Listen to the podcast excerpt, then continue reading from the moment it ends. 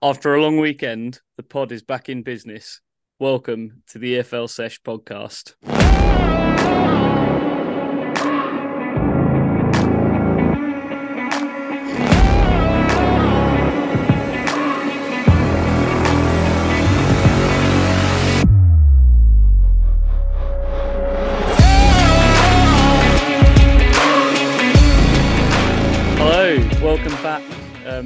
Three days off this weekend to enjoy our, our football league rather than just the standard two.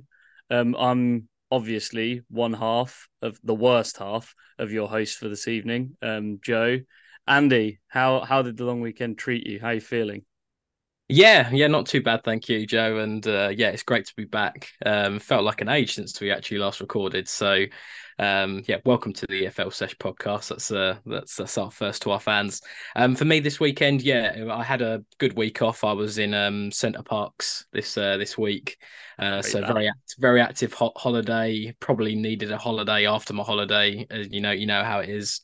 Um, but yeah, nice and refreshed, and yeah, weekend was good.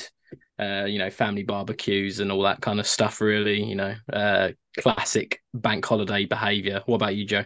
Ooh, bank holiday, behaviour. Yeah, sim- similar story really. Without without the fun of the Center Parcs, um, didn't do a lot.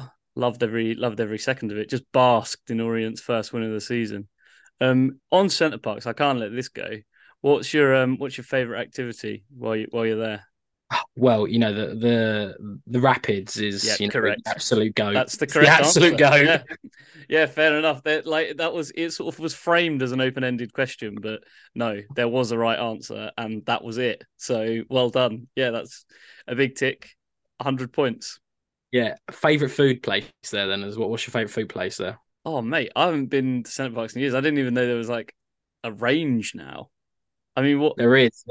Oh, So are they got, actual um, restaurants or are they? Yeah, like- they are now. Yeah, they've got um. So you got a few. You got uh Bella Italia. You've got now we've got Las Iguanas there, and I Mm. honestly. They serve you the food on robots. They put the plates on robots, and it comes to your uh, comes to your table. That was that blew my mind. the future is Um, now. And a future is now. Um, you've then got uh, uh, Cafe Rouge. You got there uh, for your, you know, steak fix or lunch fix. Hmm. Uh, the Pancake House is a personal favorite, so it's just like pancake and waffles whenever you want it. Really, that's that's pretty decent. Hmm. Um, and then you've got um, an Indian called Rajinda Pradesh, I think it's called. Um, but my personal favorite probably is the Pancake House. So Hmm. yeah, very decent. Yeah, fair enough. I think you've sold me on the robot. I think Las Iguanas would be my, my choice there because quite a like Mexican food. They've Yeah. obviously normally got a deal on on the cocktails, so you can get razzed. Absolutely. And if there's a Yeah. robot just bopping around as well, that'd just change my life. I'd be like, oh wow, look at that thing. Certainly So- was rat- certainly was rattled that evening. I'll tell you that it was very good. well, I like to hear it. Also, big big news before we start this week. Ben Foster's retired, so he must have heard the slamming he was getting on the pod and thought, "Nah, I can't have this all season." He just completely bottled it. That that's one poster that he ripped down off his wall. So he's obviously put our faces up there early doors to motivate him, but I don't know. Just in his middle age, he just can't he can't hack it anymore. It's not the motivator; it's the demotivator. to, to, to be fair, I was you know I was quite surprised. It did come out of the blue a little bit. I know obviously he they had a shocker Hmm. the last few games, and I, I did like how honest he was. He was literally said like you know I just can't get to the levels I used to, and there's no point you know doing that. And it gives the club you know enough Wrexham enough time to probably get a half decent replacement in Hmm. you know in the window, which is fine. Um, but yeah, he's probably going to go down the driving range and at one of the targets have our faces there and just smash some drivers against it and see how many you can hit. To be fair, I think yeah, we're definitely on his hit list. I certainly uh, think so. But you know, uh, we wish uh, Ben Foster at the EFL Sesh podcast a very happy retirement. Keep on the podcast. I do love the podcast. Um, it's a very good podcast. Um, and uh, and uh, his YouTube channel is also very very good. So I think he'll carry on with his golf one. I'm very much a golf aficionado, so I very much will watch that uh, continuously for many many months to come or years, depending how long it goes on for it. Yeah, fair play. Um, the voice of reason there as well. I uh, I do actually agree with all the points you just made. I think it it it takes quite a lot to accept that you you can't uh, do it anymore, even at a level that you think you should be able to. And actually, you pointed out a very valid point of he's given them more than enough time to at least find something of a replacement, if not their their first choice necessarily. So, yeah, fair play. Um, all the best, Yeah. Ben, when you're listening. Um, yeah, just gi- give us a ring again, and, and we'll have we'll have you on at some point, just chatting about uh, I don't know anything you want. Andy's golf, maybe Andy, maybe maybe we'd like to hear your best wrestling move. Um, yeah, maybe, I, yeah, I don't know anything anything non football related. Now you've retired. Cool. exactly. Sounds good. Well, I, I think you know, in the interest of time, I think probably we should uh, crack on. Before Mm. we crack on, though, um, let me plug the socials as always. So, as always, the EFL Sesh podcast is on all of your major podcasting platforms: Spotify, Apple Music, uh, Amazon Music. You know, wherever you get your podcasts, you can definitely find us. Um, it's still mad when you can actually tell your Alexa to play the EFL Sesh podcast. That still blows my mind every time. Uh, I do it. Not that I do it like all the time. Wink, wink. Um, uh, and also we're on Twitter and Instagram. So at, at EFL Sesh Pod. Um, so you know, get involved. You know, make sure you engage. Every week we uh, every game week review before we go on the pod. Uh, we ask for any hot takes, and there were some this week, and we'll definitely allude to them in the podcast. Um, so yeah, get involved, get engaged, and yeah, give us a five star review. As always, share it with your friends, whoever you want to.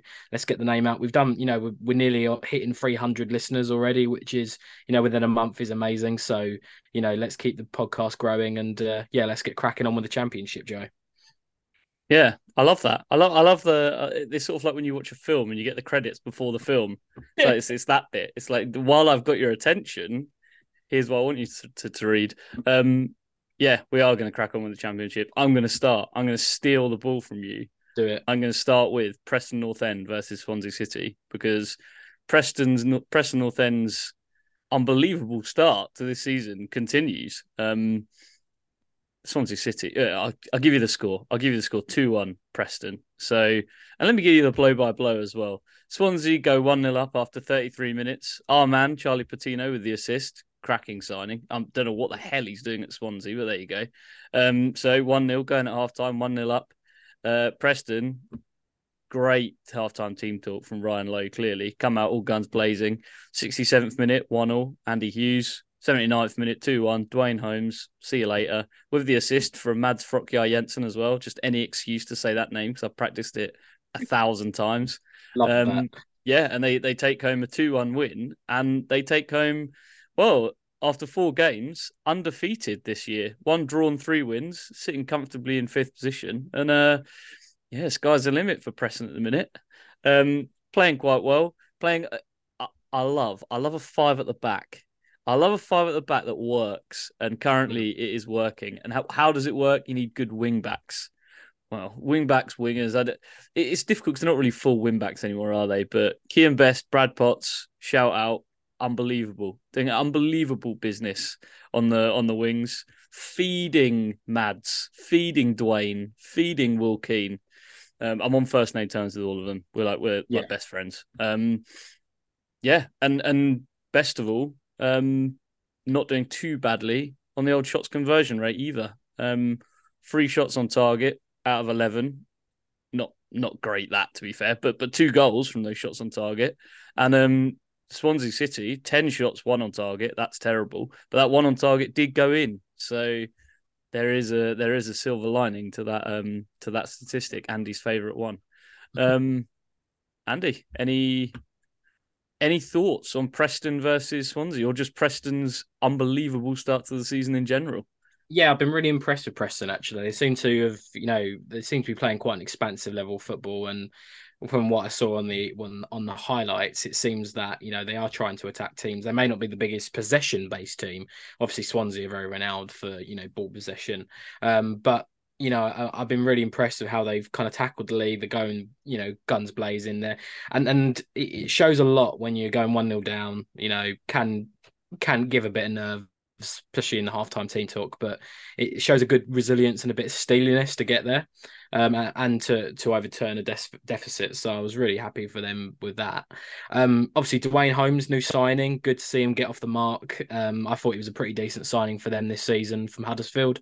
Um, so you know, good to see that. And, and Will Keane actually has been doing really well. I think he got two goals in his first couple of games for them, and it's good to see him firing again. He's always been a striker I've always kind of rated in in the EFL. So yeah, uh, there's no you know, it's all kudos to Preston. It's not like they've scraped any results. I think pretty much every game they've they've been involved in, they've always been very very competitive. And if you could keep doing that, you know, you're going to get results at the end of it. So, yeah, nothing really to say. I agree with all your points. Um, Swansea, I'm a bit worried for a bit worried for them. That you know they've had a bit of a rough start to the season, and you know everyone was quite excited with Michael Duff actually. You know coming into the helm, did really well at Barnsley, and you know uh, quite high hopes for him, I think. But he he seems to have, you know, had a bit of a rough start, conceding too many goals, and I think you know he probably needs to go back to maybe the basics, um, and and get him, you know, being resilient, hard to beat, and then build from there. Really, that's kind of my take on the game.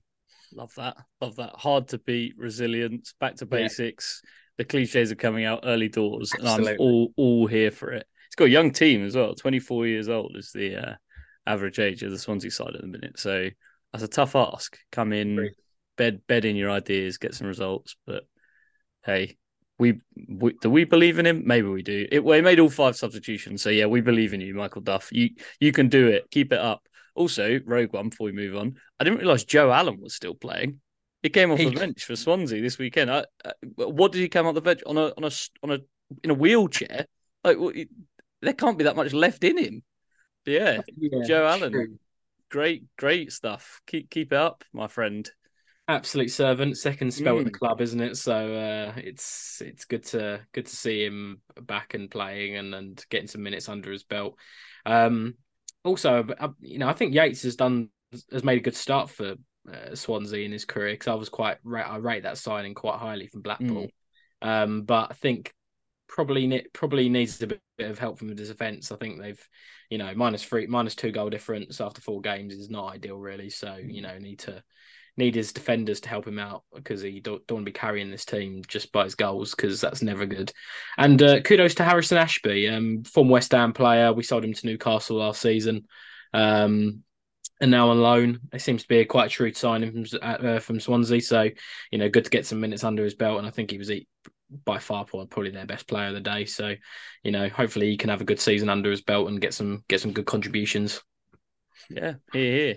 Jerry Yates, by the way, he's only scored one goal. So I mean, he, he not bad in four though. He's got up his numbers as well. But yeah, agreed. Yeah, yeah it was in, it was in a in a draw as well. So he is responsible for fifty percent of their points so far this year. Um, True, yeah. Anyway, that's enough about Preston North End and Swansea. We're moving on to the main event, the main course of our championship analysis, and that is Ipswich versus Leeds. Oh, honestly, what um I really wish I was there. I was uh, unfortunately at a family event and I couldn't uh couldn't attend, but one absolute barnstorming game this was. Um 29,600 at the stadium. I think literally Portman Road only holds 30 thousand So literally a sellout, pretty much. Um, and they were, you know, treated to an absolute gun ho of a game, and Leeds very much are living to your bill as the gunslingers mm. of the hmm. championship.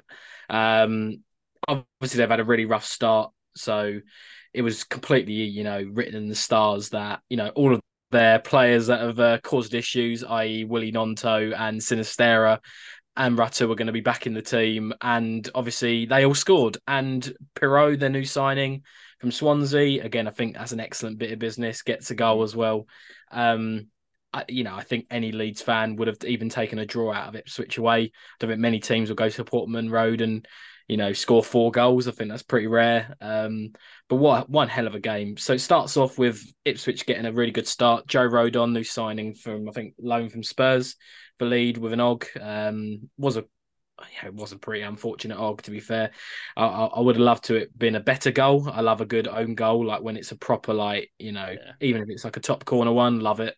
But it was a bit of a you know just an unfortunate one. Came off his shin, I think, and then it went past Meslier. Um, but then absolute sucker punch, like from from Leeds. To be fair to him, um, Rutter on ten minutes, Gnonto in fourteen, and Piroe in nineteen. So in a nine minute period, three goals. That's always going to be a tough ask. Um, to get back from, and that's obviously going to silence the crowd. Broadhead got one just before the end of the end of the half in garbage time, forty five plus seven. Um, but you know, three two, it's it's definitely on. Uh, it's definitely a competitive game at that point. Um, but I think kind of Leeds, I think you know, settled the storm. Um, in in the second half, I think Ipswich. I think Ipswich were unlucky not to get a draw in this game. I think if you look at the stats, which I'll look in a minute, um, I think they deserve the draw out of this game. You know, again, not many teams are going to go to you know score three goals against Leeds, so it shows that Ipswich can definitely hang at this level, and you know they've they've definitely got the minerals to do pretty well. Um, but you know Sinisterra getting 75 minutes. That's the that's the gate game killing goal, and then Chaplin just gets a con- consolation goal at 90 plus seven, and that is all she wrote. Um, I was quite surprised that Kayden Jackson got the nod up front. I think Hirst was injured, so he clearly doesn't rate Freddie Ladapo up front. Uh, McKenna, um, probably Jackson for his pace. He's a very pacey player, so probably wanted to, you know, give Struijk. Is it Struijk? I think Struijk and Rodon yeah. a a uh, run for their money because I don't think they're the most paciest of uh, central defenders. So, um, so that was I think that was maybe a well a well uh, a good choice made from McKenna for for up front. Um, Brandon Williams got his debut as well. That was a pretty new signing they've got from you know uh, Man United. That was I think that's a good signing on loan for the rest of the season. Um, I think he'll do a definitely good job for a uh, for a championship team. Um, yeah, it was just classic. All of the players that you know we've talked about before, who have you know hissy fits and gone on strike and and uh, you know made Leeds' life a living hell, uh, going and bite Ipswich on the bum. So it's not me being uh, it's not me being sour grapes. It just was absolutely written in the stars when I saw the team sheet. Stats show that you know Ipswich had more of the ball, fifty eight percent possession, xG of two point four seven to Leeds is one point six three, 23 shots for Ipswich, but you know, uh, looking at the on target stats, 23 shots, seven on target. It's not too bad, but again, probably do need to do need to uh, probably pepper with the amount of shots that you're having in that game. Um, and Leeds had four big chances, four goals. That's very good conversion rate. Again, really like the Piroe signing. I think he's, you know, he's very much proven its level. Did it all for Swansea last year, and I think that's an excellent business bit of business for 12 million. And I think he'll get bags of goals for Leeds this year. And I think that gives them a good strength in depth because obviously Bamford's injured. So um, it get, you know, I think Rutter, I think, is being linked with a move to Germany, I think, back to Germany for a good amount of money. So, you know, when you got Bamford coming back who knows the level and you got Piroe up front, that's, that's that's a good front too, I think, in my in my eyes anyway. But, you know, for the neutral, what one hell of a game. Ipswich will take lots of positives out of it. But good to see Leeds get back on the, uh, you know, get back on the on the winning in a W column, and I think that'll do in the world of good. I think. Um, what about you, Joe? Yeah, that was that was very comprehensive, and you're very uh very magnanimous in defeat there as well. I think I would have been yeah a lot angrier that basically all the players that we've been calling out for not performing for Leeds or not even turning up for Leeds this year decided that this would be the game that they would turn up and yeah. and actively all contribute, whether it be in goals, assists, or just just good play. So, yeah, well done, well done for taking the higher road. Um, I mean, yeah, I don't really have a lot to add to be honest. Uh, uh, what we all love to see is all five subs being used for both of them. So, yeah. big big tick in that column, and clearly Farke listens to the pod because he panicked at the end. He 92nd minute, he's like, "Oh bugger, I need to get need to use up these last two subs." So throws Cresswell and Gyabi on. So ch- cheers, Daniel. Um, yeah, no, I, I, I like your summary. You, you've you've got it all. I I agree with the. You've picked out annoyingly as well the two signings I was going to highlight. I think the Piroe signing for Leeds is a, is a cracker, and I think well, it teased for a long time, but yeah, they'll be pleased they got it over the line. Yeah, and um, I think the Brandon Williams loan signing to Ipswich is is unbelievable. I think it's a mad bit of business. every time I've seen him play for play for United in the past, I, I do I think he's top four quality. No, but I don't think he's looked particularly out of place in the in the Prem. So no, exactly. yeah, I think that's a that's a really solid signing for Ipswich and hopefully a sign of things to come. Smart bit of business for McKenna because hmm. obviously mm. he was Man United's assistant, probably worked with Brandon Williams over his career so far so he knows the player well. So you know they've already got that relationship, which is good. Um, and also just you know add another layer layer to this story. Obviously, Farke, former Norwich manager, so you know that's obviously you know one up to the Norwich fans, and they'll be very pleased that uh, Leeds um, did over Ipswich, especially at Portman Road. So you know there's always that that narrative to to behold. I do have a question from one of the um, one of the fans actually on on this particular game, or just about Leeds in general. Mm. So, wanted to get your view, Joe. Obviously, on we've talked about Willie Gnonto for a, a quite a lot of time, but Mm. what's your what's your view on? Obviously, he'd signed a five year contract when he signed with Leeds, right? When in Mm. the Prem. Obviously, got relegated. Um, you know, there was no release. It seems that there was no relegation clause in his contract.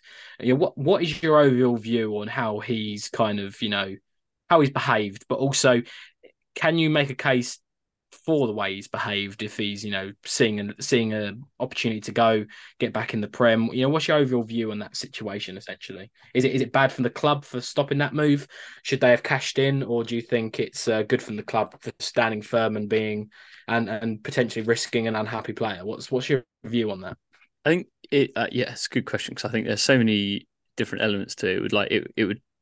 It would flavour your answer. I think ultimately, the co- the contract works both ways. When you get given the the five year deal at X amount for X amount of time, well, five years. You've just told me the X amount of time. Yeah. Um, they both both parties there, both player and club, understand that there isn't a relegation release clause or, or some sort of like trigger for if we if this happens you can leave. In the same way presumably that his wage hasn't been reduced by being relegated because normally they would go hand in hand. You'd have a relegation release clause with a like basically a salary reduction for not playing in the division above. Presumably he has not got the latter at, because the club hasn't put the former in. And I, I think there needs to be do I agree with like, like players behaving like that in general? No, I don't. Uh, I don't think there's ever a case to be like, oh well, I can just sit out for a bit because I really want to leave, and the club can't hamstring me. Blah blah blah. If tomorrow Willie Gnonto breaks his leg and can't play all season, he will still be contracted to Leeds United. They they they can't turn around and say, well, actually, you've contributed naffle to to our season, so do one. I'm afraid, and next year you, you will also reduce your wage because you, you took no part in us getting promoted, hopefully, or whatever it may be. I think it, it can't. I'm and what I really don't want to see is football, the football league, or whatever, talking about soccer, going down the route of American football, where you've got these players sitting out for more money or sitting out to force for a trade. Uh, It bores me to tears. Like you're, Yeah. you're, it's a privilege to play professional sport, and you, you know when we're talking about different bits of money they get as well, it's it's all silly money to to to like the average man and woman. So shut up, basically. I don't Yeah. really care whether you don't want to play for Leeds or you want to go somewhere else. Well, okay, fine. Work it out then, like a grown up, like an adult. And I think if if a player approaches it with that approach, I I can't see why a club wouldn't also approach it that way and say, yeah, Hmm. okay, here's this player that has made it abundantly clear he's not going to be very happy here. What do I not want to happen? Disrupt the dressing room.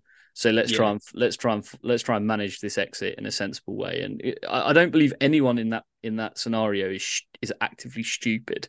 I don't think anyone there is deliberately hamstringing themselves. I think it's just a it's a real lack of professionalism, and and I think it's probably bad advice because I think you know lots of these players are young, up and coming, probably told they're the next best thing, they're the next Cristiano Ronaldo. yeah So I don't necessarily blame them in, in isolation for for feeling that way. But it's just, it, yeah, it, it's a. I'll try and use that word again, but correctly this time. It's a maelstrom of uh, of of negativity that that breeds more negativity. I think if we all, if we all, I'm not there, I'm not Gnonto's agent, but if if we, I'm going to continue to use it. If we're all there in the room, I think everyone just needs to take a step back and go, okay, what's actually best for everyone here? Because Yeah. we're all we're all actually going to do well out of this, regardless of whether this guy stays or not. So there Yeah, you go. no. There's my long rant. no, no, no, no, no. It's it's it's it's a really good point of view. I suppose the devil's advocate to it is that you know a footballer. I know it is a privilege to play professional football and get paid that amount of money. Absolutely, but a, a footballer's career is you know notoriously quite short. It's probably what 10, 10, 15 years maximum. So you know if they see an opportunity to you know be at the highest level and get more money, then you can definitely see it from the player's point of view. But I agree, it needs to be done in an amicable, amic- amicable way between the club and the player. And it seems that, you know, I don't think I don't think the club are, you know, escaping any, you know, that I don't think they're um what's the word I'm what's the phrase I'm looking at? I don't think they're um they can hide away. They're probably a little bit to blame as well. I think they they they can't hide away from it. They've probably acted unprofessionally and probably told Willie Gnonto that you know they have a bid there or they have an opportunity there, which you know can put can put thoughts in a player's head and get them you know can turn their head. So I don't think you know it's all Willie Gnonto's fault, but I think there is you they have to do it in an amicable way. Like the stuff that's happening with it, Matheus Nunes from Wolves right now, mm. trying to force a move to City for sixty million again, there's a way to do it. Just mm. don't, you know. And there's only one thing that's going to happen. It's just going to ruin your reputation. If it doesn't happen, then you know you're going back to a club where the fans are going to, you know, fans are not stupid. They will understand the situation, what's going on, and they will turn. They will turn against you. So it's about doing an amicable way of exiting the club. Like look at what happened with Declan Rice. You know, it was clear that he wanted to go from West Ham this season. but he did it and he wasn't forcing a move. He was happy just to wait until the club could get a suitable price for him, and he wanted to do it by the club. He knew he wanted to go to a next level, but he did it, I think, in a very professional way. And I think that's probably the way that probably most footballers should approach it. Yep, say that you're not happy and you want to move on. Do it in behind closed doors, but don't actively put it, give it all against you, uh, make it all about about you, because that's only going to end up one way, and that is your reputation in tatters. Essentially, that's my view on it, anyway. Yeah, that's fair enough. I'd caveat my uh, my my my slamming of Willie um, with the Wait, fact that he is he is only 19, so may, maybe in the fullness of time he will uh, he will see the error of his ways. But um, yeah, yeah, he seems genuinely quite upset with how it's all panned out as well. So maybe we can put this one down to bad advice rather than uh, yeah, is a massive tosser. But I don't know. maybe he will be. Maybe he'll be like this forever. But yeah. Yeah. Absolutely. Right. Cool. We're moving on. Come moving on. on. to Huddersfield Norwich, Joe. Talk to mm. me. Yeah, banger. Um banger indeed. Norwich for Huddersfield nil. Um we've got pretty much complete control from from Norwich all game. Um which is not necessarily unsurprising. I mean, we, we were all quite high on Norwich this year. We are all fairly low on Huddersfield. Um, well distributed goals throughout the game as well to keep Huddersfield down. So you've got sort of an 11th minute opener from Josh Sargent, who subsequently got injured though as part yeah. of that goal, and they reckon he'll be out for quite a while. So that's that's a concern. We'll return to that. Um, Ashley Barnes sticks away a penalty in the 17th minute. Norwich go in 2 0 up at half time. And then the killer, Jonathan Rowe, scores in the 48th minute, straight after half time, 3 0 it's pretty much game over from there. What proceeds is a succession of substitutes. Adam Idah Idah gets his 84th minute goal to make it four, but it's game over from from Rowe's goal. Really, five goals in five games as well to start the season from Rowe. So that's a that's a great return from a player you yeah. typically consider an attacker rather than a uh, rather than an out and out centre forward, out and out striker. But um, yeah, I think the key for me from from the game would be well, all 10 subs used, obviously. Um, but no, Josh Sargent going down injured and looking like he'll be out for a while. Um, Wagner doesn't seem to be indicating that they'll get a replacement in and they'll trust what they've got, which I'm not sure if I believe him. I don't know if he just doesn't want to be bent over a barrel when he tries to go and buy another striker from someone in the last couple of days of the window. But hey, bring on Idah, scores straight away. So can't maybe he is maybe he isn't lying. Maybe uh maybe we'll stick with the stick with the squad he's got. Yeah, I, I, agree wholeheartedly with that analysis. Really, I've, I've been really impressed with Jonathan Rowe. I think he seems like, I think he was pretty highly rated last season. I think this is his season. It seems to you know really step up and and be that key focal point and that key contributor whether that be in assists and, and goals this season. Um, and you know, I know we both quite fancied Norwich this season, but even they've, you know, I think they would be absolutely over the moon with their start so far. Obviously, ten points from twelve. You can't really knock that. Plus seven goal difference. You know, they've got the best goal difference in the league by far. Um, yeah, seems to be Wagner's cooking up a storm in in in uh, in Norwich in Norfolk. So, yeah, it's it's good to see. Obviously, I you know as a you know resident Ipswich fan, it pains me to see Norwich do well. Um, but but you can't knock the, the the business. You know, bringing in you know what you know. There's an element that you can bring in some exciting youngsters, and that's always a roll of the dice. But I think their business has been very very sensible. Shane Duffy coming in from Brighton. That's a brilliant. Oh, is it Celtic? Might have been Celtic actually mm. now. That's a you know experience in abundance, right? Great signing, knows the league. You know, probably could play still in some lower league, you know, lower lower prem division team. Ashley Barnes, he knows the league inside out. Like that's just great experience and great know-how, and I think good business generally. And sometimes you know you need them you sometimes need not just the quickest players, you need a smart player, right? And I think Barnes is a very smart, smart, you know, attacker. He knows the league inside out, and that will, you know, doing well. The Josh Sargent one, yeah, it's it's a shame. I, I think this season was, I think he was going to show, you know, what he's made of, and let's hope the injury is not as you know bad as first feared hmm. but you know i think you know norwich is certainly cooking up something and i think they'll they'll have something to say this season certainly yeah agreed agreed very very quietly impressed with their uh, their start. Agreed, hundred percent. And uh, yeah, they've they've done it kind of a little bit under the radar, and I think that mm. sometimes works in their favour. I think sometimes when you're like really fancied, and I suppose you know, give kudos to Leicester, they are living up to the billing. You know, they are you know, twelve points and twelve, perfect start, can't knock it at all. You know, they're not being convincing, but they're living up to the hype. Whereas you've got you know teams like Leeds, you know, teams like Middlesbrough, that are incredibly fancied, but they seem to be, you know, struggling. So it's it's sometimes you need to be a bit under the Like Birmingham, Birmingham are cooking. They're doing great, like ten points and four games. It's great to see. And but again, they don't necessarily have the pressure like a Leicester or a Southampton or a Leeds would have, if that makes sense. Mm-hmm. Oh yeah, it does. And Bristol City still just still the sleeper sleepers for the for the league title. Obviously, just a a steady start, five points from four, and uh, soon to be shooting up the league. So rest of the championship, watch out. The surprise package is is on its way. Exactly. So just to finish off the championship, we'll go for the top six in the relegation zone right now. So Leicester top with twelve points. Um, Norwich, Birmingham, and Southampton make up the top four with ten points. Um, great to see Birmingham doing great. You know, we, we we did really like their transfer business, and it seems to you know, you know, seems to be working out really well for them at the moment. And then Preston and Ipswich, you know, making up the top six. So you know, it's crazy. I know it's early in the season, but even one loss for Ipswich, they were top of the league and now down to sixth in one game, which is you know mad to think.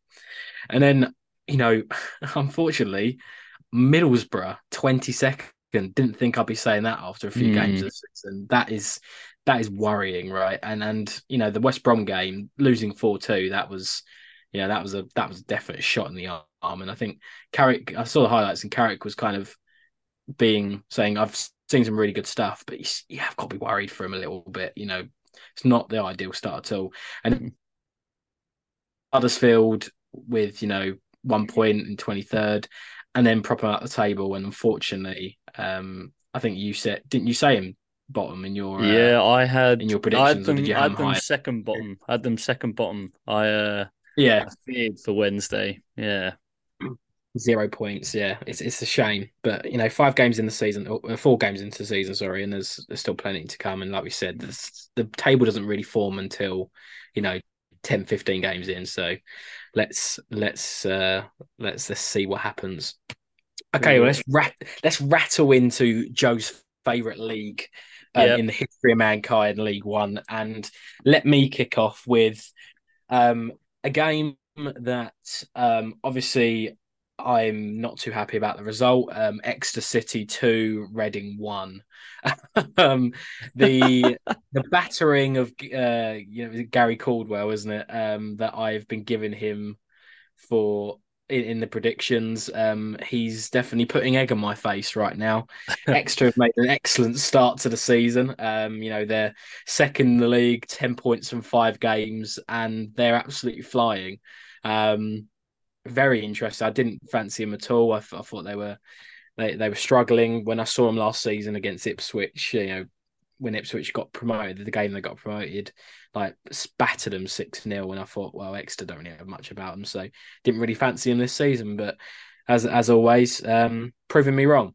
Um, so starts with uh, Aimson getting a goal on the 34th minute for Exeter, and then Harvey Knibbs, who I you know was quite I thought that was a good bit of business and Reading getting Harvey Knibbs from from Cambridge, getting one in 45 plus three, and then the ultimate sucker punch. Um, you know, Reece Cole getting a 93rd minute winner for Exeter, and it's sometimes the best ways to win, isn't it? Like it's on the knife edge for most of the game mm. and a 93rd minute winner will send the home fans very, very happy. Um, 8,000 pretty much at the stadium, which is, you know, I think that's pretty good, pretty good for them. Um, but, you know, Reading are, Reading aren't doing as well as I thought they would to start with. Of, you know, five points in five games is not really, uh, you know, bringing up trees, is it? That's, is that the word I'm looking for? The phrase I'm looking for? Plucking yeah, yeah. Tearing up trees, I, I, like, I, like, bringing up trees. It trees. sounds like sort of in control of the roots of the tree. But yeah, no, you're you, you're bang on. You had them coming top as well, Reading. You were I did, I did. You were sky high on Reading. yeah, I was um yeah, I was a little bit surprised. Uh, but uh, I didn't even know they signed Tom Carroll Exeter um in the midfield. That's uh mm. that's a good bit of business. Got got got an assist, so you know can't be can't be a. Uh, that's not too shabby at all. Um, looking at the stats, they had more the ball Exeter. Um, 20 shots on goal, you know, better XG than than Reading. So, you know, all the all the stats kind of indicate that they actually deserve to win this game. So that's, you know, kudos to them. Obviously, they, you know, they, they've clearly had a really good start to the season. I don't think many many of them would have fancied them getting ten points out the first five games, and their um their, their pre-season was certainly a lot to be desired. Um, so I think even the the the diehard Exeter fan probably wasn't predicting that in in the start of the season, and joint best goal difference in the league as well, which is mad mad to think as well. So, you know, kudos to Exeter, really good start to the season. Long may it continue. Well, for me anyway, I don't want it to continue, but you know, let's let's see what happens. What about you, Joe? Yeah, I wouldn't. I don't know. Yeah, I wouldn't be very confident of it continuing. To be fair, I think this goes back to us saying how the you know, it's still very early doors in the full 46 uh, game season. Because yeah, I look at the fixtures so far, and actually, Exeter. Th- this for me is the first really surprising result for both yeah. Exeter and Reading. Really, like Exeter so far have won the games they should have won against Carlisle and Wycombe, and they've lost the games they should have lost against Portsmouth, and got a, got a good draw at home against Blackpool. But it's a long way to go if you're Blackpool. So I don't know. Yeah, I think they're they're they're doing fine, but I think yeah, in maybe in another ten games time they won't be they won't be, still be second. And I think same really goes for Reading. I think to lose two one to last minute winners, yeah, is a gut punch. But let's say let's say they should have got a point from this game.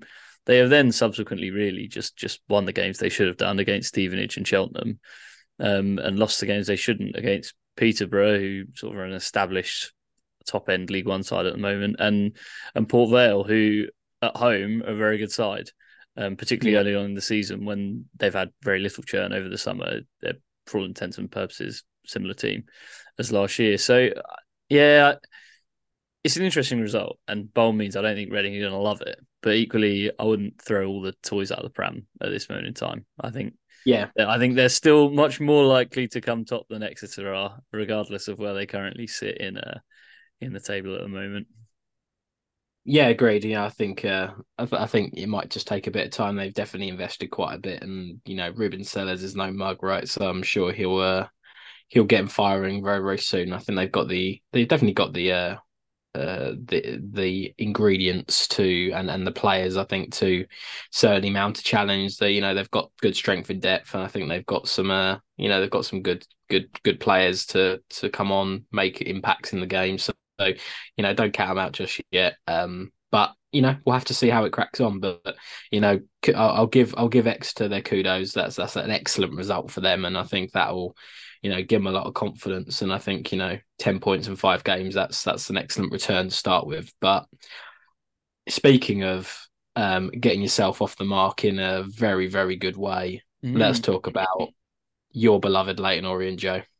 Thank you. That's a great link as well because we weren't talking about that at all, but we are now. We are now. yeah, we are. Yeah. About, um, yeah, game of many firsts really for this season. Orient's first three points, uh, first goal for for Orient in in Shaqai Forde, who opened the scoring and in 29th minute, one 0 going to half time, one 0 up. Um, come out the second half, 15 minutes of back and forth, and then Theo Valentine, Archibald, Valentine's his middle name, pops up, splits defense splitting ball through from Tom James. There's Theo, taps it in 2 0.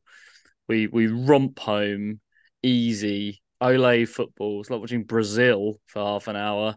Um, and yeah, then just consider League One. Well, they were at the time top of the table in League One. Um, put in the back pocket, sent home back to back to Cambridge here with tails firmly between legs. Um, it's a good game. It was a good game to watch. It's one of those games where everything that you can see trying to happen in the first four games of the season, but not quite working, all coming off at once.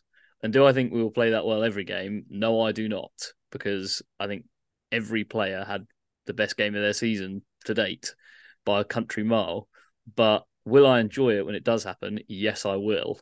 Um, never in doubt, never in doubt on Saturday, and um, and it's great. It's a great feeling to not be in the relegation zone, regardless of how uh, how early on in the season it, it may be.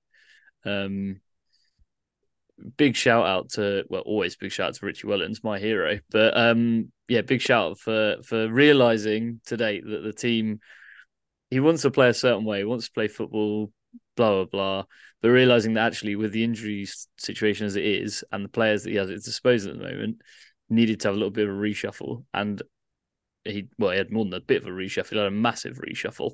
Um, new players in all over the gaff, but very clearly working. And um, it's nice when you see your team purring and dispatching uh, a, a hefty away attendance as well, a hefty away showing um, yeah. with aplomb. So really pleased. It was pointed out to me the other the other day as well that I think that the average age of our first eleven on Saturday was like twenty three, which wow was astoundingly low. Yeah, I, I did not realize that we that we were investing in so much youth. Um, well, investing in their futures anyway. I don't think a lot of them are ours. I think we're probably accruing a few loan signings in there, but yeah, I, I, I like I like the I like the outlook for for those players and also Orient. If we keep on, uh, if we can turn in performances like that all year, then we'll be we'll be safe as houses come come the end of the year. Yeah, I I, completely agree with you. With sentiment, it you know, looking at the starting lineup and looking at the ratings that I've got in front of me, it literally looks it is a sea of green on the uh, mm. on the Leyton Orient side, and it shows that definitely you know they stood up, and it was certainly that by far their best performance as a collective team all season, and uh, it's the exact type of result I think you know from a team that absolutely started like a train in Cambridge. Mm getting that result at home will do you the world of good. Um, bit disappointed you only used three subs. You know, make yeah. sure get get Richie on the phone and uh, you know make that rotation a bit more. Yeah, uh, all all week as well, all coming after like the 80th minute. So he clearly wasn't committed to uh to yeah to the substitute statistic, which is poor. You're exactly right. I will let him know. Nice. Um, and pretty much in every stat, you over, you know, overpower Cambridge. Sixty-eight percent possession, two point oh seven xG, sixteen shot, three big chances, two goals. You know, it, it's all showing, like you said, you know, everything that you kind of wanted to do and and you were trying was probably paying off in that game. And it's, mm. you know, I think it's one of them results that you need needed just to kind of get yourself in that in the league and understand mm. what it takes to win in the league. And I think yeah. you can kind of adapt and and see how you get going. But no, that you know, on I was you know, I'm not gonna lie, I was pretty surprised at the result. I didn't, I, I thought it probably would have been a draw, and that would have been you know on the form books. I think draw would have been a good result for you, but keep a clean sheet, two goals, and really nice times to get the goals as well. 29th minute, midway through the first half, mm. and similarly, like similar time in the second half.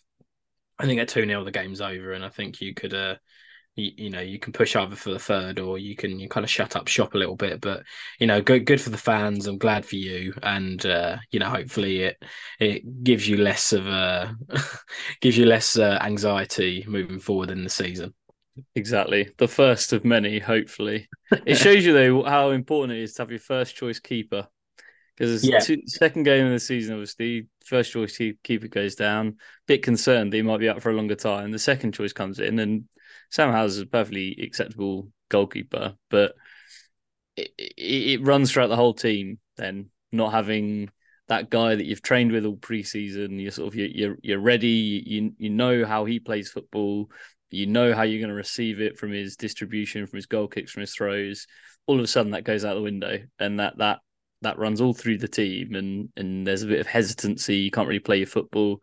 Bring that first choice back in, and and well, yeah, and, and we're giving Barcelona lessons. So yeah, long may it continue. Long may Sol Brynn's hand or wrist or whatever it was uh, remain unbroken, and uh, up the league will will fly. I have no doubt. Here, here is couldn't be more apt in this situation. So let's uh, let's move on from that. Let's move on. You're going to be talking next about Oxford United versus Charlton, though. Yes, I am. The the game that whetted your appetite last mm. week. Um, and the Oxford train just keeps on running. And the team mm. that we fancied, or I certainly fancied at the start of the season, and I think were my dark horse or my one to watch essentially, mm. um, are cooking. They're cooking something and they're cooking it good. Um, really like really like their starting eleven. I think they've kind of kept the same starting eleven. You know, Rodrigues, I thought you know was an excellent signing for uh for from the season. Gets a nice assist, and Tyler Goodrum, two goals. You know, 10 and 8, 85th minute, good times to get goals with an Alfie May sandwiched in between that for Charlton. Again, who's again made a quite a good start to his Charlton mm. career. I think two goals in the first few games, which is good. But I think that'll be a very decent result. You know, Charlton are a half decent, quite a decent side. Boxford, you know, they've started like a train, and I'm really, really happy for them. And it's good that, you know, they've, you know, they had a dodgy start to the season, um, lost in the institution derby to Cambridge, but three wins on the spin. Um, against you know Carlisle, who they should be beating two one away win to Derby is excellent, and beating Barnsley three one, mm. and then get the Charlton win. That's some big teams they're scalping here, and I think that is a good indication for him for the season. And let's hope it keeps going. Um, you know, I, I like I like is it Cameron Brannagan? I think that's his name, yep. isn't it? Yeah, I, yeah. I, like him. He's a he's a very good player at this league, certainly. Um, but it's good that they're distributing the goals throughout the team, not just up front. And uh, yeah, yeah, I'm I'm liking what I'm seeing. Joe, what about you? Uh, yeah, I I have to say, hats off to you. You called that one very early doors. I I I didn't see Oxford being the the the runaway steam train that they have been so far this year. But yeah, you, you got your crystal ball out and, and saw it happening. Um, they've had a rough start to the year. Exactly. They have, just, they have, overcome every hurdle bar bar one. Um, and Charlton have had quite quite a reasonable start to the year and have not overcome any hurdles yeah. bar one. Their their only win, their opening day victory over uh, over Orient, but we'll we'll we'll forget that. Um, yeah. Yeah, I mean, uh, these two seasons seem to be being flipped completely on their heads from from my perspective, anyway, not from yours. You, as we've established, you you saw this coming, League One aficionado. Um, yeah, nothing to add. I I I, I like it. I like. I, it'd be interesting to see what happens to Oxford when we get into those cold winter months and people start dropping like flies from injury. Um, yeah, because it would appear that they, I mean, from looking at their bench, it's not that deep to be honest. Um, when they bring on subs, they don't. It tends to be like for like, and it tends yeah. to just be the the second choice in that position. They're not a big fan of uh, changing a formation or changing tactic. Then why would you when you're winning? But yeah, yeah, it'll be interesting if they get a couple of key injuries to. Well, they've already had one to be fair with with Rodrigues coming in, but you know, let's say he goes out, let's say Goodrum, Brannagan, like you've identified, even let's say one of the centre backs, Stephan Negru, let's say he falls over and, and doesn't get back up, then what do they do? But hey, live the high life until then. Top of the league, two points clear, a heady two points clear. We all know Exeter are going to drop off because Caldwell can't manage. So they've basically got the automatic spot secured for now, wrapped up. Liam Manning, the blonde hair Adonis, um, working his match today. I love it. Um, I, have got to say, I they I think they made a good signing actually in Greg Leigh coming from Ipswich. I think it's on a permanent now actually, and I think that's a really good signing for for them and gives them good cover in the fullback area. He's an mm. absolute unit, by the way. He's just he's a big man, but he's very good. I've always kind of rated him, so I think for League One, that's a that's a very good coup for a team like Oxford. So it's uh you know it's interesting. But yeah, I'll give I'll give a shout out to Alfie May. He's um started off well Mm. um at Charlton. I think that was a good signing for him from Cheltenham. And uh, you know, if he if he can start to keep firing, and I'm I'm sure Charlton will be alright. I don't think they'll be in a relegation scrap by any stretch of the imagination. But no, let's let's keep it cooking, Oxford, and let's keep uh let's keep my shout of uh, one to watch uh, very much alight. Yeah, fair play. You've um yeah, you're doing very well. And let's keep on losing Bristol Rovers to keep my shout alive as well. Well done. They've got zero points in their last two games, so they're also uh, going in the right direction. exactly, love it. Um, so we'll, we'll just sum up the League One table. Mm. Um, so we'll go from first to sixth. So Oxford, obviously top of the league, four straight wins. Um, and that, that shows good in it. Like from losing your first game but going four straight wins, that's that's kudos to them. Um, Exeter second, as we've alluded to. Um, joint best goal difference in the league so far, which is mad. We have Bolton third with ten points, which is quite a good. Lincoln, you know, they've they've been, they've been cooking. They've they've gone under the radar. Same as Stevenage. You know, I've been really impressed of how they've gone up to League One and getting ten points out of uh, um, you know, ten points out the first four games. And I think you're playing them next, aren't you, Stevenage? We are indeed. It'd be a clash. Oh, They're on the slide. We've just started winning. Yeah. But And yeah, it'd be a then good game, that, actually. Yeah, I think so too. And Port Vale um, occupying one of the last playoff spots. Um, so yeah, that seems seems a good start. Funny enough, though, Port Vale Port Vale have got ten points right, but they've got minus four goal difference Mm. because they lost. Was it that team that lost seven 0 to Yep. seven 0 to Opening day battering. And they've uh, they've they've scored five and only let in two in their their their next four games. So clearly it shook them up in the right way. And Barnsley haven't been able to buy a win afterwards. So I know, yeah, it's so true. made them too complacent. Exactly. And then the bottom four, we have Carlisle with two points again. Wasn't surprised. Burton, bit surprised about them. I was Mm. uh, quite high on Burton. I was quite happy with their business. And then Fleetwood, which again quite surprising. We we fancied them in the mid-table shuffle, and I think Cheltenham we kind of said would be there or thereabouts, but they're propping up the table. Um, they're propping up the table in uh 24th, and and nice to see Wigan actually back in a positive uh positive points now and outside the relegation zone after only five games. That's good to see, to be totally honest. Yeah, overcome that deficit early doors. Good for my predictions as well because I had them. Yes. Uh, I had them flying up the up the table quite quickly. So Exactly. yeah, long may that continue. I need something to go right. This is this league is it may well be my favourite, but it's proven quite the mug of me so far this year. So yeah, we need to take all the wins we can get. Here, here, indeed. Um, well, let's move on to League Two, and actually, this is provides a good segue to one of our uh, questions um, from the fans this Hmm. week. So, um, massive win for Cole U. Where did that come from? Talk to me, Joe. Where did it come from? That is a see that that link definitely worked, Andy. More more more of the same, more of those. Um, yes. So Gillingham nil, Colchester three is what we're looking at. If this were the football classifieds, the voice would go very high after Colchester. Um, nil nil first half. Um, not a lot going on. A couple of yellow cards for time wasting in the first half, which I thought was very odd. Like not late on either, just sort of middle way through the game. So I guess it's that whole directive that you can't take too long on a throw, otherwise you get booked for time wasting. But I don't. Uh, I'm not sure. I love that if we're going to be getting out after 33 minutes. Um, but I digress. And then second half, that's when it all kicked off. 64th minute, Kelleher bags one. 77th minute, Samson Tovide bags one. And then 82nd minute, Bradley. Oh, let's give this a go. Ihionvien. I don't know. Bradley Love that. getting Oh, that, that's getting- good. That I reckon. Hopefully, I might have butchered it. It might. It might not be that. But again, Bradley or Bradley's friends get in touch uh, if I've if I've made a mockery of your friend's last name. Um, three 0 wrapped it up. They see out the last ten minutes of the game and the nine minutes of added time, um, and and yeah, romp home to a three 0 victory.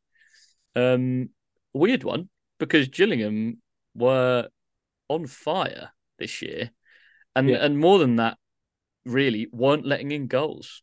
They they just were not conceding. They were rock solid, particularly at home, and they have just turned up and been turned over by a Colchester team that I actually think Colchester aren't aren't, aren't as bad as their form would have you believe this year. I think they'll they'll be very comfortably mid table, if not maybe making an outside run for the playoffs if if things go right for them. But um, big calls. Re- re- yeah, but re- regardless of that, I did not think they would they would win this game, and I didn't think they'd win it so comprehensively as well. Um, so yeah, fair play, and not fair play to Ethan Coleman getting himself sent off in the 86th minute because that is that's dopey behaviour. Three 0 down with four minutes left of regular time, and and you you throw in a ridiculous challenge and get yourself sent off. Why is that? It's because you're a clown, and that's that's that's why I never made it at Orient. You know, we we don't tolerate that sort of behaviour. Um, well, as you know, we pro- I, we probably tolerated that behaviour far too much in the past. Um, but yeah, we've learnt our lesson. Um, so Ethan, cut that out because I've made a quite a robust case for you amongst many of my friends to say that actually you will be a good player, but you won't be with with with rubbish like that. Um, and the fact he was only on the pitch for 18 minutes. Well, yeah, he came on on he came on on 70 and he and he went off on 85. So yeah, top work, mate. Um, so true. Yeah. Um, also good to see for Colchester that Ionvonen, which he said, obviously he yep. came as a sub. It's good to see that, you know, bringing on players and they're making, you know, making good contributions. Kelleher coming at half time. Clearly, you know, Ben Garner you know, thought there was some tweaks to be made, and it shows good management, good good game management as well, and good to see. You know, it's always nice when you see substitutes making making good contributions to the team. Agreed. To be fair, I think Nico Lawrence was injured, so I yeah. think he, he sort of uh, we're giving Ben Garner maybe a bit too much praise there. maybe yes, but then yeah, in, in hindsight, yeah, he'll definitely claim that that was purely tactical. Uh, the the injury was only light; it was a precautionary move, and he knew that uh, Kelleher could uh, could do the business. He knew that he had a goal in him from from CDM, so yeah, get him on. Yeah, completely agree. That's that's uh Colchester, yeah. another one with a really young team this year. Yeah. 22 years was their average age of their starting 11, which is mind boggling. Um, such a, such a, such a young team. To, like, I think it goes, it, it's sort of, uh, whenever I'm talking about this sort of thing, like uh, my mind always skews towards, oh, you know, average age, probably about 24. I think the average age of a title winning side is 29 years old. Yeah. Um, so to have anything around the early 20s is, is you're doing really well to stay in the division, let alone turn over top of the league 3 0. So, yeah, good. Maybe maybe this season's bright, but the future's brighter for Colchester United. Yeah, so if if if, if you can do well with you know a very very young team that does you know lend itself for you for your future, you know three or four years time, you'll still have a majority of the players there. You'll build a team, you'll build a dynamic, and they'll get used to playing with each other, and that can only be good. And, and let's just hope this, you know, as a as a resident Essex guy myself, you know, let's hope this actually is the start of their season. Essentially, you know, sometimes mm. you just need one win to get you at the races and and get you up there. Then let's hope this result is. But it was certainly a result we weren't expecting. The way Gillingham started, they, you know, certainly were were uh, tummy tickling everyone um, at the moment. But it was interesting that they fully got their tummies tickled from uh, Colchester this this this game, Joe. They did. They didn't tickle them. They had their tummies punched by Colchester. they just battered them. Just turned them over and was like, right, let me have a go at that. Just throwing haymakers left, right, and centre. Yeah. Um, three big chances for Colchester, three goals. It's things I absolutely love to see. That is, that's true. That's right up your street. Um, exactly. And and I tell you what, ten subs as well. So actually, this game did have it all: red cards, the full complement of substitutions, an enormous amount of added time, an upset and the requisite amount of of like shots to goals ratio. So yeah, League Two serving up the uh serving up the goods. I've been really enjoying League Two this season so far. There's mm. lots of different elements to it this year, and I think it's uh it's going to be a very underrated league this year. I think. I agree with that massively. You know, I I agree with that massively, and I think actually Wrexham are uh, they're the example people always point to, to go, oh, you know, if you'd have turned up to all five of their games this year, you would have seen 28 goals. Yeah, you would have. But if you'd have turned up to Newport's five games, you would have seen 20. If you'd have turned up to MK Dons five games, you would have seen another 20. Like there yeah. are if you'd have turned up to Crewe's five games, you would have seen 19 goals. So I mean, there's yeah, there's some absolutely rip roaring games to be had in uh, in League Two this year, and uh, yeah, may- maybe it'll take the crown off of League One for my favourite division. Who knows? Maybe maybe I'll be tempted over by the jeopardy of relegation to the National League from the relative safety of uh, of relegation to League Two from League One. We shall see. Yeah. Any more of this anyway, and uh, and yeah, it that may well be the case. What else we got on deck then, Andy? What, what's what's our second League Two game of the week to discuss? Yeah, exactly. So let's talk about Notts County versus Tranmere Rovers. Um, from a relatively shaky start for Notts County, they've you know, it's actually nice to see that you know, it's not always Wrexham's doing the headlines because they were obviously a quite a fancy team from the uh, from the from the National League this last year, got loads of points, but they've settled to life in League Two like like a uh, duck to water. Mm. Um, they've done really well and uh, a really good result for them on Saturday. Um, Notts County two, Tranmere one. Um, again, the cheat code that is David McGoldrick setting them off on the twelfth minute, um, and then a you know good good time to score, start the game, you know, set yourself in there. And then uh Connell Rawlinson, 65th minute, you know, that's another good time to score, kind of, you know, gives Tranmere a mountain to climb. And then and then Hawkes gets a uh, consolation goal in the 88th minute um for Tranmere to make it slightly squeaky bum time. But I think in general it was a pretty uh pretty comfortable afternoon for uh for for Notts County at Meadow Lane. And um yeah, ten thousand there you know, great attendance. You know, Meadow Lane's a great stadium, right? In Notts County, aren't they like the oldest football league club in England? Is that correct? Um, they're one of the oldest, certainly. It might be a stat that you can pluck out of thin air, but I believe they are. Well, that that that works for me. Um, and yeah, again, bossed it in terms of stats: 60 percent possession, two point six eight XG, 17 shots, five big chances, two goals. So, you know, it's not 100% conversion rate, but it shows that, you know, the attacking intent is there. And, you know, when you've got, you know, when you've got David McGoldrick and Macaulay Langstaff up front, that's uh, that's certainly a formidable partnership and something that, you know, will hopefully um, uh, create lots of opportunities, lots of goals, and lots of contributions. So, you know, really good result for for Notts County. Um, you know, from from the start they had, being humbled by Sutton on the first game of the season. Um, it's it's great to it's great to see him, you know, go on a bit of a run and and uh, you know, fourth in the league. That they would have taken that certainly after the first five games. Um, anything else from you, Joe, about this game? Yeah, well, I, I think you're bang on there. After that first game, Sutton haven't managed a point after. I know. Whereas Notts County haven't lost. So again, goes to show whatever happens on the opening day of the season, your season goes the opposite way. So you better lose 10 0 and then and then you'll win the league. Um interesting game, interesting result, maybe not necessarily too unexpected. Even more interesting is I think both of these teams have some really challenging games coming up. Tranmere sitting pretty precariously near the bottom of the table at the moment. It doesn't get much easier for them. They've got Wrexham on the way, who, regardless where they are in the table, is still a good side. Um, yeah. And the same Notts County sitting in fourth. Well, the next two games are third and first. So mm. I guess we'll really see where they uh, whether they have the minerals to stay up in the uh, automatic promotion challenging spots, or whether they will sort of slide a bit into into mid table obscurity. But yeah, it's a great start. It's a great start from from them, and I I'm quite annoyed that the David McGoldrick signing is, is working so well because obviously, yeah, again, very vocally against that, but yeah, that's that's paying off, paying dividends for them at the moment. Who'd have thought that a player that got bags of goals in League One could also do it the next year in League Two? Um, what idiot would think that he wouldn't be able to?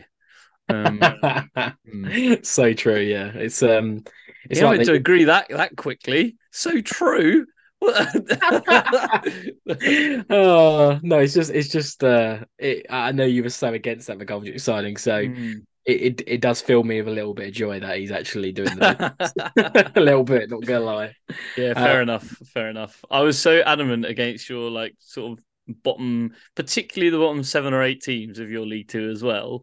And actually, so far, it's shaping up very similarly to what you predicted. So again, a little bit nervous. If some of those teams could start winning, that'd be great.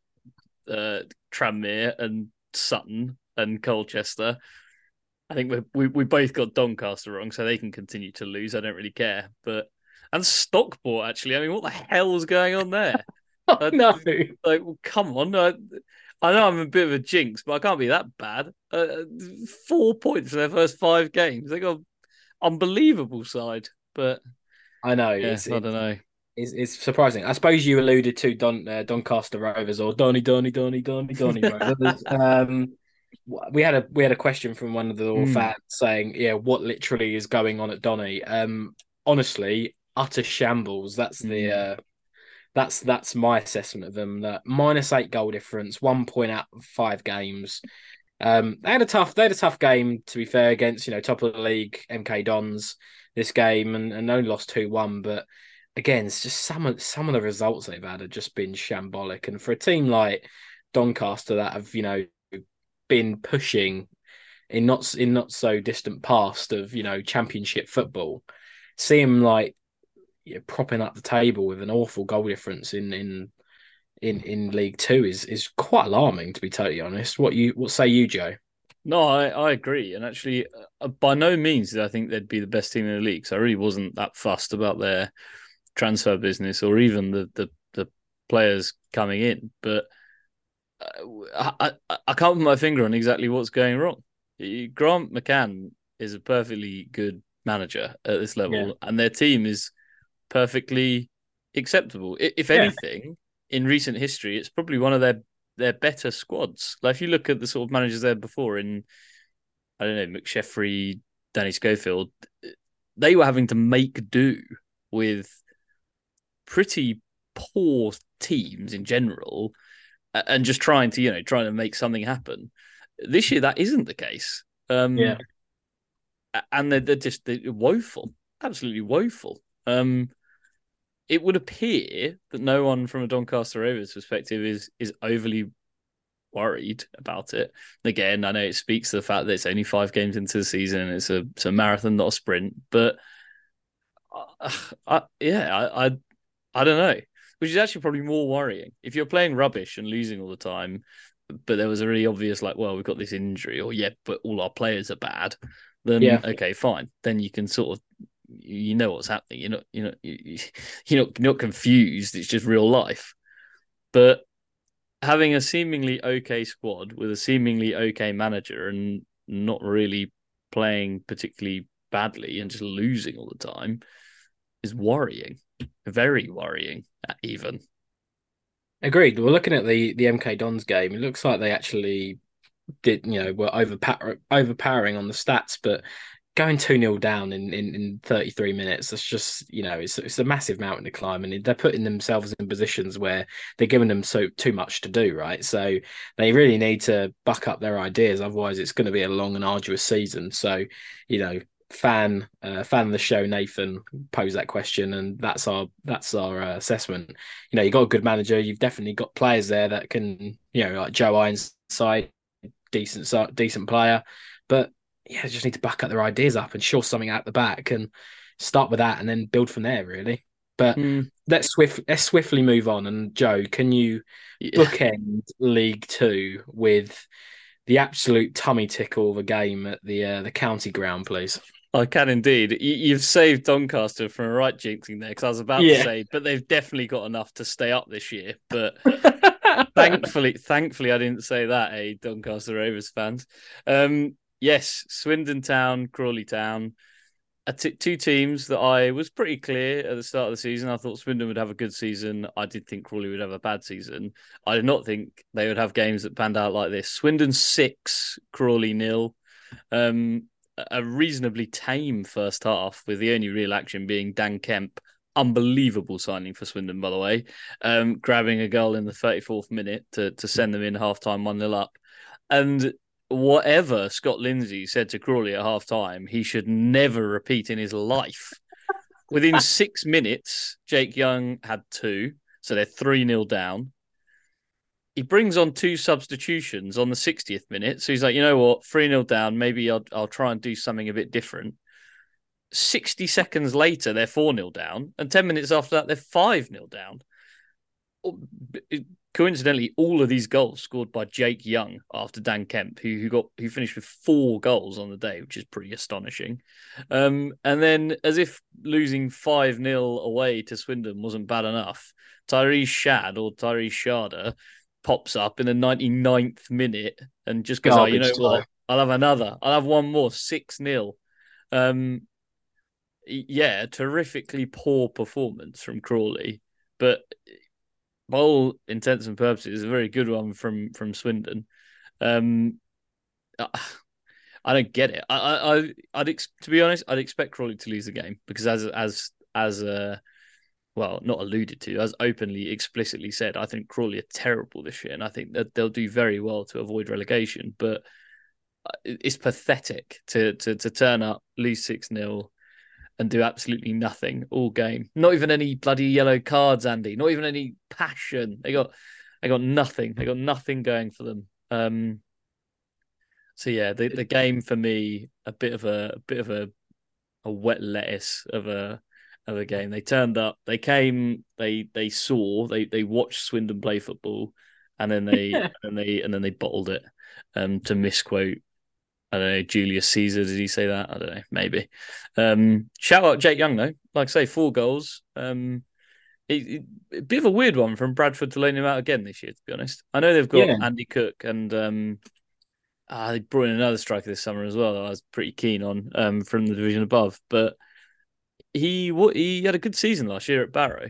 Um, I was surprised that they were so well so receptive to letting him go again to a team much more likely to be a direct rival. I, I think I, wouldn't say Swindon Town without Jake Young are a mile off Bradford anyway. So to let yeah. him go there on loan um, in a season which is really pretty make or break for Bradford going up this year um, was a bit odd. But hey, Bradford's loss is is Swindon's gain very clearly yeah, four goals and an assist in a game. That's uh, that's an mm. excellent bit of work, and a quite. I, I, don't think we'll see that many times this season. Uh, mm. Five contributions in one game, but yeah, I, I think like we alluded to maybe in the uh, in one of our first episodes, Crawley Town get in your pocket, pay them fans that turned up and sort of six grabbing and give them their money back. That's uh, that's an absolutely disgraceful performance. Honestly, I was looking at the team form. Right, look at I think I'm going to put this in your head.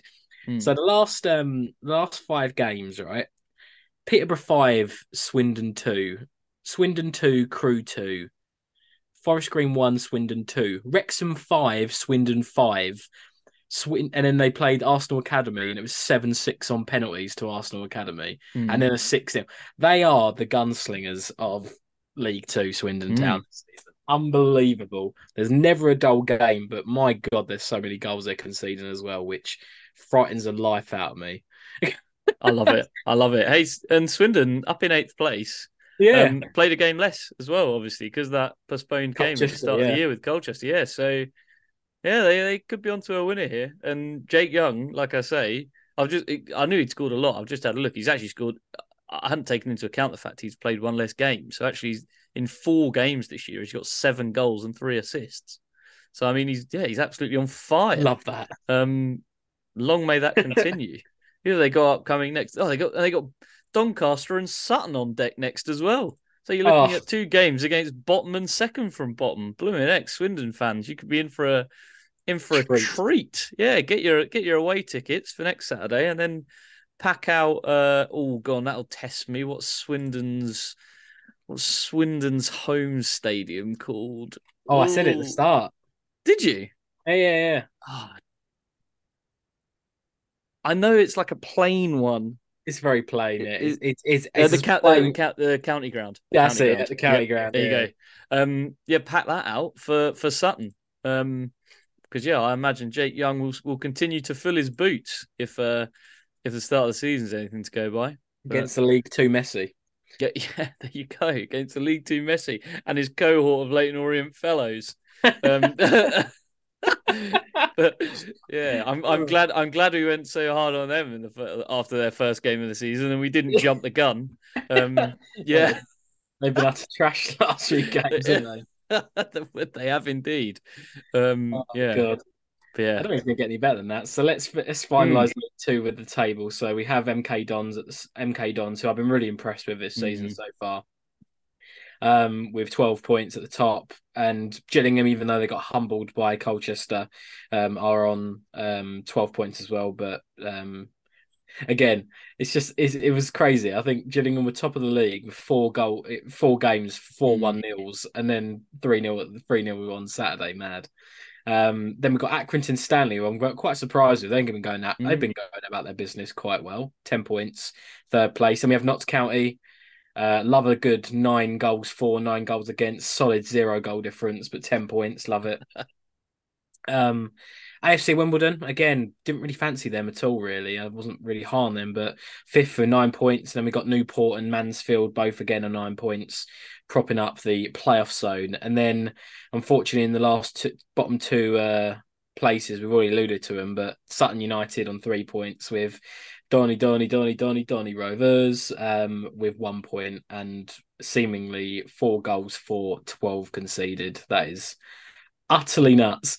Mm. And uh, again, again, we're talking about League League Two being just an entertainment sesh pit. It's uh, unbelievable. Wrexham, 14 goals, 14 against. Swindon, 15 goals, eight against in four games. That is just nuts. Absolutely nuts.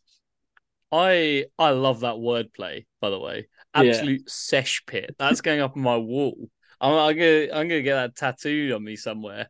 Like that that was an absolute sesh pit. Like yeah, yeah. I'm I'm a huge fan of that. love it. Well, I, I, you know, we'll, we'll, finish our game week four review on the or game week five. Is it game week four in it? It's game week four review for mm. us um on on the pod.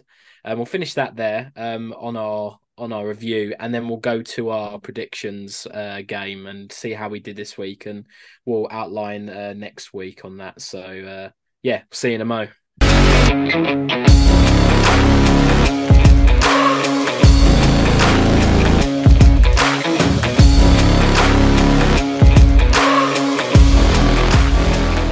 Welcome back to the EFL Sesh podcast. As alluded to before, um, we will be looking at our predictions for the game week four um, that we that we went for me and Joe and see how we did.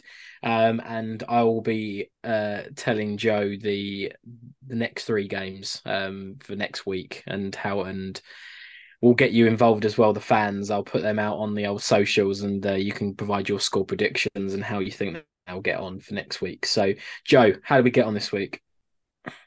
Yes, well, Andy, game week four saw our championship pick Cardiff versus Sheffield Wednesday. Um, neither of us did very well here.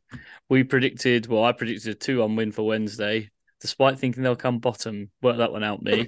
um, you predicted a 1 all, but in fact, Cardiff did trounce their relegation rivals to win 2 1. So, What's yeah, that was big. Yeah, I was quite surprised by that result, to be fair. But then home, home, home game for Cardiff. I Maybe I shouldn't have been, but yeah, big fat nil poir for both of us there. League One, here's where it all kicked off. Um, Oxford Charlton, as you said, was our, our, our pick for the prediction league. Um, I went for a 3 2 Charlton, so an Oxford win, but maybe a high scoring game. You went for a 2. Oh, no, I, I said 3 2 Oxford, actually. I, I said 3 2 Oxford, yep. Um, expecting a high scoring game, but a ho- home win. You went for 2 1 Oxford, and you were bang on. You were bang on 2 1, three points in the bag. I take home a measly consolation point. So, yeah, pulling ahead there. And then our, our League Two game was Wimbledon versus Forest Green. I expected a bit of a goal fest with 2 on Wimbledon. You went for a, uh, a ball draw, nil nil. Um, it turned out to be a draw, but not quite as boring as anticipated. It was 1 0. So um, you've actually turned the tables from last week. So last week I I pulled it back to 7 0 with a 4 1 win. And um, you've immediately beaten me back into place. You've beaten me 4 1 this week. So it's 11, 11 plays 8 going into uh, game week 5. Excellent. No, it's uh, I was pretty uh, happy with the um with, with the the Oxford result, and I was like, yes, three points. I'm getting more into this every single week. Mm. my competitive nature is certainly Honestly, I Um, can't explain the amount of like SofaScore favorite notifications I now have for games that I have never, never even anticipated having an interest in, the past is beyond me. I'm sitting there at the football going, oh, getting in. Charlton have equalised against Oxford. Well, actually, that makes sense 'cause that's League One. I, I might have an interest in that, but oh yeah, Yeah. amazing! Like w- Forest Green are one 0 up against Wimbledon. My my favourite. Um, yeah, agreed. I'm I'm feeling it. I'm I'm getting warmed up now. yeah, hundred percent. Um, so that leaves the scores. Is that is that what seven five? Is it or eight five? 11-8. Eleven eight. You are Wow. 11-8 up. Yeah, you you you you're doing yourself a disservice. You're on six points after game week one, so you were Yeah, know, yeah, had you were you were flying early doors. they? Yeah, Yeah. You, you're an all or nothing player actually, sort of six zero one four. So you get them all right or all wrong, whereas mine are more consistently poor. Um, averaging two from a possible nine points each week at the moment. So need to up that massively. Consistency though. Consistency. we It's like true, yeah, exactly. I'm always going to come like twenty third. So yeah. Okay, Anyway, what are we going good. for this this week anyway? Yeah. So uh, first game for the championship, I'm uh, going for Sunderland Southampton. Great, great shout. I think that's two massive clubs, and I'll be Mm. interested to see how they get on. Um, second for League One, I've gone for Northampton Wycombe, Oh, okay. and then for um, League Two, I've gone through a retire. I, I, I Mm. don't know what it's going to be, but Mansfield Bradford. Oh, they're they're three tricky games to I call. know. Um, am I do, am I going first? Do I do I pick first? Yeah, you go first. Yeah, I'll, go I'll. I'll let you go first for Sunderland Southampton. Yeah. I reckon Southampton win that game two 0 That was going to be my my prediction. Damn Oh, it! Um, got ya. Um, I will go for a. Uh, I'll go for a two-one. Two-one Southampton win. I don't really fancy Sunderland at the moment. I'm going to be fuming if they win 2 1 now. But yeah, there we go. Um, Northampton Wycombe. What am I saying for that one? I think Northampton will win that game, and I think they will win 2 0. I think they'll win 2 0. Yeah. Um, I'm going to go for a one-all draw. Ooh, points shared. Uh, is it Sixfields? Northampton. Yeah, Sixfields. Yeah, I think six fields. Yeah, for Northampton. Yeah. and then Mansfield Bradford. This is a tough one because I think my my my pre-season league predictions would say one thing, but the uh, the actual uh, reality of of the league table would say another. Um, I am going to go for a three-one Mansfield win. Yeah, That's a good good prediction. I'm going to go for a Desmond. Two-two. Ooh, love that. Cool. Okie doke. Two, draw, two draws and a Southampton win. Interesting. Yeah. Whether that got- will bite me on the butt. No, you don't know. We've got a bit of divergence in our results this week as well. So I could see, yeah, they, it, there, there there could be a bit of catching up ground or, or pulling ahead going on this time. Uh, this time next week. Yeah, completely agree. We'll just have to we'll just have to see if there's any uh, daylight between um between the between us after this game week, and we'll. Uh, but hopefully, it keeps uh keeps it going and it keeps it interesting. We don't want someone to be like completely uh completely running away with it, right? Exactly, Ma- marathon, marathon, not a sprint. And Lord knows I'm not a sprinter, so I'll, I'll I'll just keep plugging away. Do we? Um, We have a Canvey Island update. We say, do, do- we, we have do a have a Canvey- Oh, Island I'm update. actively excited. My demeanor has changed. I'm lifted. Um, It's it's not just a one game Canvey Island update. I give Wow. you a double whammy. you treat us.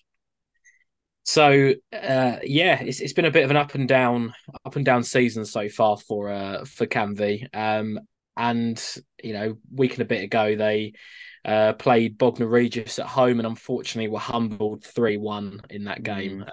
on the when was that? That was the 20, 26th. Hmm. Um so random. They played Saturday then Monday. That's quite intense for two games. is. Yeah. Um, so they they went one 0 down to Jasper Mather, but then um potential friend of the show and potential guest maybe moving forward, Evans Kouassi um, for Canvey. Uh, top scorer the last last season, um, got an equaliser on the 13th minute, but then uh, unfortunately Isaac Alanian uh, on the 18th minute got Bognor Regis ahead, and it was 3 1 by half time by Matt Burgess. And uh, unfortunately, that's how it ended.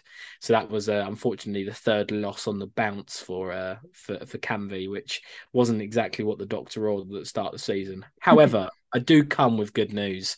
Uh, they had they had a good they had a local derby against Concord Rangers on Monday Monday night, Bank Holiday Monday, and uh, came out out of the blocks in the second half like a train. Um, so Charlie Edwards, literally just for half time, 1 0. Uh, Mason Hall, uh, 2 uh, 0 on the 52nd, and then Connor Hubble, 3 0 on the on the uh, 61st, and then a consolation consolation goal. I think it was an own goal from Cal de Costa. Uh, a 3 1 away win um, on, on Derby Day. What a result for Canvey gets them back in the win column which is great after three straight defeats. Um, yeah, they've, they've been a bit, they've been very, very up and down. They're the 18th in the table, just outside of the relegation zone, minus five goal difference. But it's good. Are that, we? I thought we yeah. were 14th in the table. We yeah, no, no. points. Uh, yeah, fourteenth. Yeah, you are right because yeah. it wasn't actually up. That wasn't that my my table was eluded me and, and not updated. Wow. Yes, it's tricking you. It doesn't want yeah, us to win. Me. But yeah, they they've gone up the table now. They're they're, mm. they're slightly outside the relegation zone now, and uh, yeah, it, it was a big result for Canvey against a local rival. So you know, up the Canvey, good to get the result, and let's hope that's the uh, starting point of a, a good run where they can uh, get themselves to the high echelons of the Isthmian Premier League. But yeah, yeah. First qualifying round of the FA Cup this Saturday as well. So yes, put agreed. Lowestoft away and uh on our way to the FA Cup as well. League title and FA Cup double on the cards, I imagine. Yeah, and and Joe, we'll have to talk off this stream to uh, see when our first game is going to be when we go to the movie star Stadium this season. Mm, exactly, become boat watchers. Exactly, hundred um, percent. Yeah, so up the Canvey. Let's hope they can get a, uh, a, a win next week. Who I believe they're playing yeah, say Lowestoft in the FA Cup qualification, and then have Whitehawk in their next uh, next game um, at home in the Isthmian Premier League. So we'll give you an FA Cup highlights, uh, FA Cup qualification update, and see how they get on. But you know, as always, up the Canvey. And uh, yeah, that is the end of our game week four review. Um, Joe, how have you found it, mate? Unbelievable. They get better every week. League Two keeps on giving me new life as well. I enjoyed starting with it one week. I enjoy ending with it another. Um, yeah, it's giving League One a run for its money. As as always, you know, I've really enjoyed it too. And as always, you know, please plug us on the socials. You know, uh, give us a five star review on all the podcasting platforms Spotify, Apple Music, Amazon Music, all that jazz. And as always, you know, we really appreciate you uh, you listening to the podcast, share it with your friends, share it with everybody you know. Uh, we want to grow this as much as we possibly can, and uh, you know we, we love doing this, and it, it's shown us that this was the right decision to actually you know start a podcast and just go for it. As you know, I really look forward to uh, record with you every week, mate, Joe. I agree. That's lovely. No, I'm smiling again. You've done Good. it again. You've cheered me up again. Me well, and the millions of fans that are listening every every single week exactly. And uh, on that note, uh, we'll end it there. Thank you for listening and have a good evening, everyone.